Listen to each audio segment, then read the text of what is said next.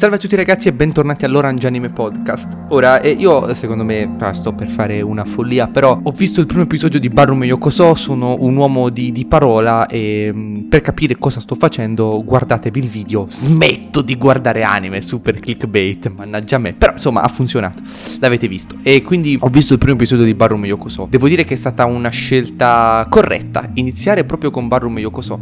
Alcune delle frasi iniziali del, dell'episodio 1, i primi 50 30 secondi. Tatara dice, se avessi qualcosa che mi piace, eh, qualcosa che, mm, che, che, che amo, un sogno, un obiettivo, insomma qualcosa potrei cambiare.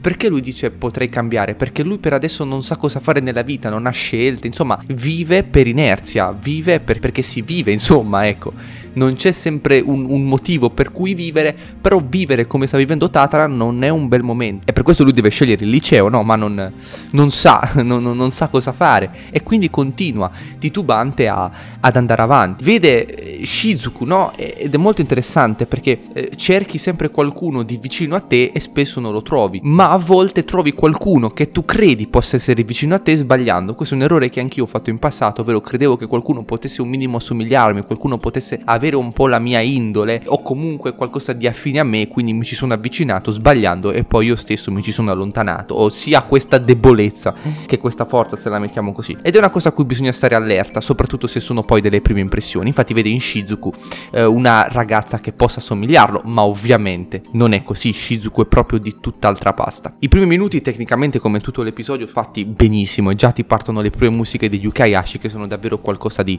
qualcosa di spaventoso. In un modo o nell'altro attraverso varie peripezie si ritrova davanti alla scuola di danza e si trova davanti alla scuola di danza e trova dei bulli che per l'appunto lo bullizzano. C'è un'immagine importante, quando i bulli gli tolgono il portafoglio gli dicono ma tu non hai niente, lui in quel momento si arrabbia. Questa scena mi ha ricordato molto Mario Academia, quando c'è eh, Bakugo che se non erro prende il quaderno di Deku nei primi episodi, i primi due episodi, e Deku prova ad arrabbiarsi, si arrabbia, ma poi torna il tenero cagnolino che non può ovviamente rispondere a Bakugo Katsuki. Questa è la stessa cosa che ha fatto adesso Tatara, ma non l'ha fatto per ribellarsi un po' come Midoriya, che appunto veniva bullizzato. In questo caso lui non si voleva ribellare per il bullismo subito, quindi per la, la violenza subita, che comunque non ha subito violenze se non verbali, ma voleva ribellarsi al tu non hai niente, perché poi, andando avanti con l'episodio, sappiamo anche che il padre non ha niente, sono una famiglia umile, non povera, perché eh, povertà finché hai un bagno caldo dove dormire, cosa mangiare, non sei povero. Una famiglia però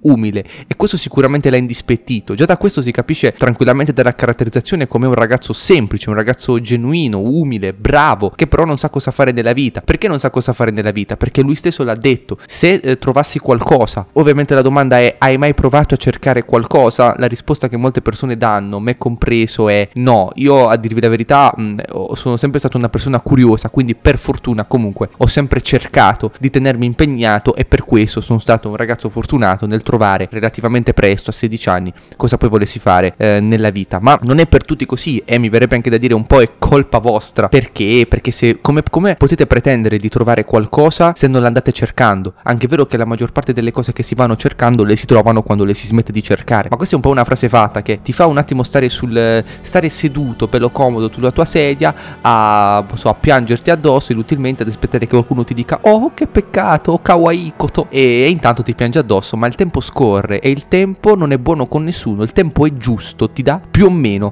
quel che ti meriti. Poi ovviamente la vita eh, non è di certo una conseguenza nostra, sono poche le azioni che saranno determinanti per quelle che è la nostra vita, ciò nonostante comunque si va avanti e questo Tatara è molto importante perché comunque non ha fatto davvero nulla per ehm, diciamo eh, trovare la sua idea, se non fosse appunto per seguire Shizuku, questa ragazza molto molto bella, eh, la segue e scopre che davanti a questa scuola di danza arriva Sengoku che lo libera dai bulli eh, questo è un, già un messaggio importante perché eh, la, credo sia un'autrice di questo manga, comunque parlando dell'anime, lascia il tempo che trova, ti porta Sengoku, no? Il professionista Sengoku, il ballerino Sengoku, ed è valore di, dei grandi sportivi, tutti, avere un grandissimo carisma. E questo Sengoku, oltre ad avere una postura impeccabile, come tutti gli sportivi hanno, la maggior parte perlomeno, comunque in base allo sport, e oltre ad avere un carisma importante, avere la rabbia del, del campione, il campione, il campione non è umile, il campione, il campione è orgoglioso, il campione, il campione si crede superiore, il campione ha un po' di spocchia, ma è così, non sarebbe il campione altrimenti. Se il campione dovesse aver paura di tutti ed essere umile, probabilmente non sarebbe campione, perché colui che ha la rabbia dentro è quella che ti porta a vincere generalmente. Ed è per questo che i bulli non possono far nulla contro Sengoku. Ovviamente in questo caso più che altro per la stazza e per il suo modo sicuro di portarsi. Poi Tatara arriva nella, uh, nella sala, viene incontrata con t- t- t- Tamaki, non, perdono, Tamaki credo, che lo presenta alla scuola di ballo e, e, qui ovviamente da qui in poi è molto interessante è marketing che viene portato dall'anime, ovvero come vendere praticamente un servizio a, a, Tatara. È interessante comunque la figura di Sengoku, che non mi sembra essere un venditore. Tamaki è sicuramente una venditrice, Sengoku non lo è, Sengoku è il campione. Sengoku è il maestro, ma il maestro nel senso più giapponese del termine. Un maestro, un maestro molto severo, zelante, un maestro di quelli come eh, si vedeva eh, prima in passato. La bellezza nel guardare magari un ragazzo, no? negli occhi un ragazzo perché è giovane, è forte, è ambizioso e dirgli tu adesso fai questo punto e non pensare al fatto che gli devi mettere a fine seduta le braccia perché altrimenti poi non rinnova e non si iscrive e quindi perdi soldi. Tu gli metti questo perché tu sei il maestro e questa è una cosa importante. Infatti Sengoku cosa fa? Sengoku fa il cazzo che gli pare, Sengoku dà un cazzotto nella pancia a Tatara, gli aggiusta la postura, dinamica importantissima in quest'anime, la postura e di fatti c'è la frase che dice una, la, una, cosa, una delle prime cose che vedono le persone è la postura e cosa essa comunica. Per questo una postura postura a petto aperto, sicuro di sé, ma senza essere altezzoso. Quindi per favore non alzate la testa quando parlate con le persone, che è un atteggiamento pessimo, bruttissimo. Questo atteggiamento comunque petto aperto, spalle basse, sicuri di sé, è un atteggiamento importantissimo. Potete anche mentire quando fate questa cosa, però guardatevi allo specchio, avete le spalle curve in dentro, magari avete una carenza muscolare quindi potreste contattarmi se volete. Ecco, eh, però diciamo, generalmente provate ad aggiustare la vostra postura, non solo ovviamente per quanto riguarda la salute vostra fisica, perché che una postura errata porta a una salute fisica errata, ma proprio all'aspetto che date. E questo l'anime lo vuole trasmettere. Con Sengoku veramente incazzato nero, serissimo, che parla uh, di queste cose, invece Tamaki che cerca sempre un po' di ammorbidire, perché Tamaki deve, deve vendere.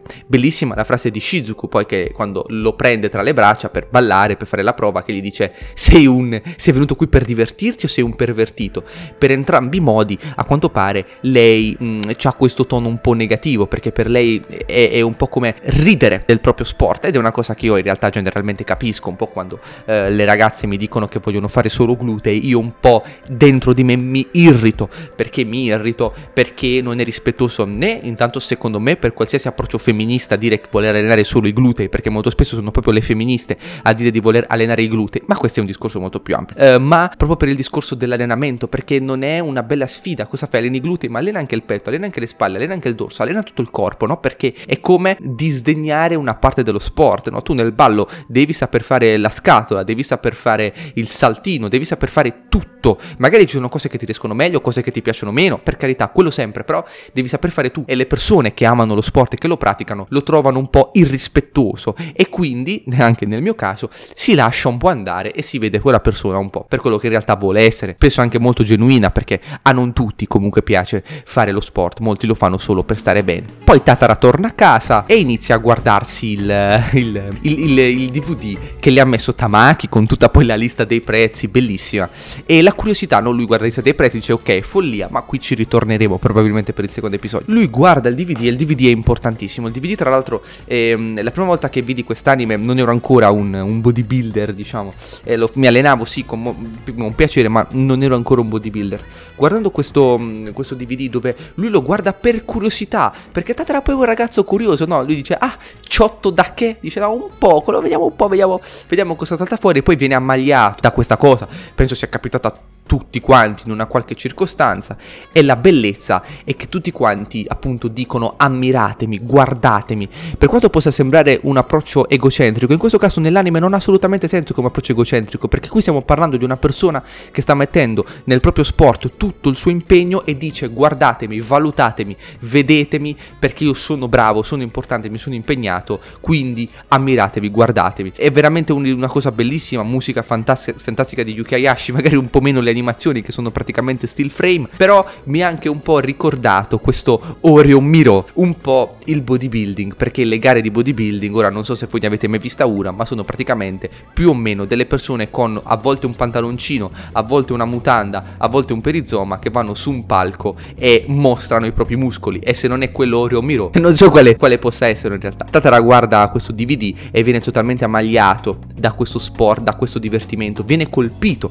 da quel qualcosa e tutti noi veniamo colpiti da, da qualcosa, anche è vero che lui è stato colpito magari dalla danza ma poteva essere colpito da tantissime altre cose perché era un involucro eh, vuoto, era, era un guscio vuoto e quindi qualsiasi cosa l'avrebbe colpito, no? Infatti è, è, è, quando siamo vuoti che veniamo facilmente influenzati rispetto a quando siamo già pieni. Torna poi il giorno dopo alla, alla scuola di danza, vuole ridare, intanto ha riassunto la postura errata, eh, comunque vuole eh, ridare tutto, vorrebbe rifiutare, o meglio vorrebbe farsi allenare ma non ha i soldi, quindi dopo vorrebbe rifiutare, ma qualcosa dentro di lui gli parla e parla per lui dicendo voglio ballare, voglio farlo. E perché vuole farlo? Perché sa che quella è la cosa giusta che può fare in quel momento, sa che ha un obiettivo, sa che quello potrebbe aiutarlo. E infatti si ribadisce più volte nell'episodio se solo trovassi qualcosa che mi piace io cambierei. Ed è la stessa cosa che lui dice a Sengoku. Io voglio cambiare voglio essere come te. Che è una, uh, una frase molto altezzosa da dire assolutamente. E perché voglio essere come te uno diceva ragazzino ma tu che ne sai cosa ho fatto io eh? Però è anche una frase che se detta davvero è da ammirare, è da bacio proprio in bocca. Se lo dice il ragazzino che è demotivato fa un po' ridere, ma se lo dice lo stesso ragazzino ma motivato seriamente, allora cambia, cambia tutto. Ma la cosa più importante ragazzi è io voglio cambiare. Lui riconosce di avere qualche problema e deve cambiare, perché non ha una strada nella vita in che direzione andare, e qui vi consiglio di vedere il podcast che ho fatto su, su Sola in Diasano. E a questo punto poi esce quello che vi dicevo, il maestro Sengoku, che dinanzi alle domande di Tata dice ma come devo fare solo questo e poi cosa faccio? Si arrabbia, eh, perché i maestri sono così, e i maestri, i maestri sono così. C'è il maestro, no, Sengoku, che gli dice mm, No, tu fai, fai, questo e basta. Ma come solo questo? Sì, questo, punto. Non rompere il cazzo. E poi Sengoku si irrita. E si irrita anche eh, giustamente. Dice, ma questo, ma vedi se se ne va domani. E infatti Sengoku da qui si capisce che Sengoku non è marketing. Non è marketing perché nessun maestro, cioè nessuno che vuole fare soldi, ti direbbe una cosa del genere. Mentre Tamaki sì. Infatti, un'altra cosa importante: Tamaki, quando dà il DVD a, a Tatara, utilizza una mossa di marketing. Uno dice che la copia è la sua di Tamaki. Quindi è come se avesse dato una parte di lei a lui. Quindi si va a instaurare instaurare una sorta di rapporto affettivo, no? Io mi fido di te, quindi ti do la mia copia. E dopo c'è un altro discorso molto importante. Mi raccomando, riportamela. Quindi porta Tatara a ricondurlo in quel luogo. Questo è un approccio di marketing molto molto importante, ovvero di ristabilire una sorta di data in cui lui debba riportartelo. Ora, in quel caso non stabilisce una data, ma dice riportamelo. E ovviamente avendo un oggetto tu ti senti in dovere di riportarlo. E inoltre lo fa anche Sengoku in realtà, soprattutto nella prima parte che cerca di non far parlare Tatra, lo porta giù e gli parla, gli parla, gli parla, gli parla, gli parla e cerca delle risposte faccia a faccia, perché le risposte faccia a faccia è più facile dire no di un sì, a meno che non ci sono io che ti dico sempre di no. Ovviamente intendevo il contrario, ovvero è più facile dire di sì che di no faccia a faccia. Vabbè, eh, si era capito immagino. Tornando a noi, Sengoku incazzato nero che gli dice fai questo e non rompere il cazzo praticamente, va lì a leggere il, il, il, giornalino lì, poi si dorme, la mattina si risveglia e tutti sappiamo, o meglio chi ha visto il primo episodio sa quello che accade. Fujita Tatara che riesce a fare uno, due, tre passi perfetti. La scatola, box, con tanto tanto impegno, ha passato tutta una notte, ovviamente questo poi è l'ardore da spoco, no? L'esagerazione, ma è un'esagerazione giusta, perché il messaggio è ti devi impegnare e ti devi impegnare non solo perché per diventare bravo ti devi impegnare, ma perché a te quello che stai facendo piace. E Tatara dedica tutta la notte perché lui quello che sta facendo gli piace, perché lui sa che quello lo cambierà, gli farà del bene. Non lo sa ancora come, ma lui lo crede ed è già un passo avanti. È un passo verso qualcosa, non è verso il nulla. Lui ha fatto tre passi verso un qualcosa. Piuttosto che stare a casa a leggere i fumetti, è sicuramente più utile per lui fare quello lì. Nulla contro chi legge i fumetti, tutti leggiamo fumetti, ma se li leggiamo soltanto senza mettere in pratica quello che ci dicono, siamo un po' dei coglioni e questo lo ripeto sempre. Quindi lui fa quei tre passi, Shizuku lo guarda ammirata, dopo tanto impegno e tanta dedizione, poi cade a terra, Sengoku ne rimane, diciamo, colpito e quindi ora gli insegnerà la prossima mossa. Sengoku ovviamente è ammirato da questo ragazzo che si è impegnato tanto, nessuno l'avrebbe fatto, no? Ovviamente nella vita vera eh, Sengoku ovviamente avrebbe detto, avrebbe detto a Tatara, vattene a casa a dormire, ovviamente è un'esagerazione molto da Spokon. Il messaggio arriva diretto ed è forte e chiaro. Per tutte le persone quindi che si impegnano poco e credono di dover avere dei risultati, Fujita Tatara gli mette il cazzo sulla spalla e Inoltre, non posso non negare che questa cosa, alla fine della visione, non ha potuto che ricordarmi un ragazzo che gioca a basket, che una volta ha passato tutta la notte a tirare a canestro per migliorare e perché si stava divertendo un mondo. Signori, io vi saluto. Questi sono podcast eh, estemporanei Direi più per me che per voi, però li faccio, magari a qualcuno può servire. 20 minuti di Barro Yokoso, episodio 1, signori. Spero di avervi dato tutto. Questo episodio quindi trasuda di impegno, determinazione, voglia di cambiare, tante cose che vi ho detto durante. Tecnicamente questo primo episodio è fatto molto bene, l'anime però so che non è fatto, non ha questa costanza, è fatto molto di still frame e le musiche sono clamorose. Signore e signori, ci vediamo alla prossima.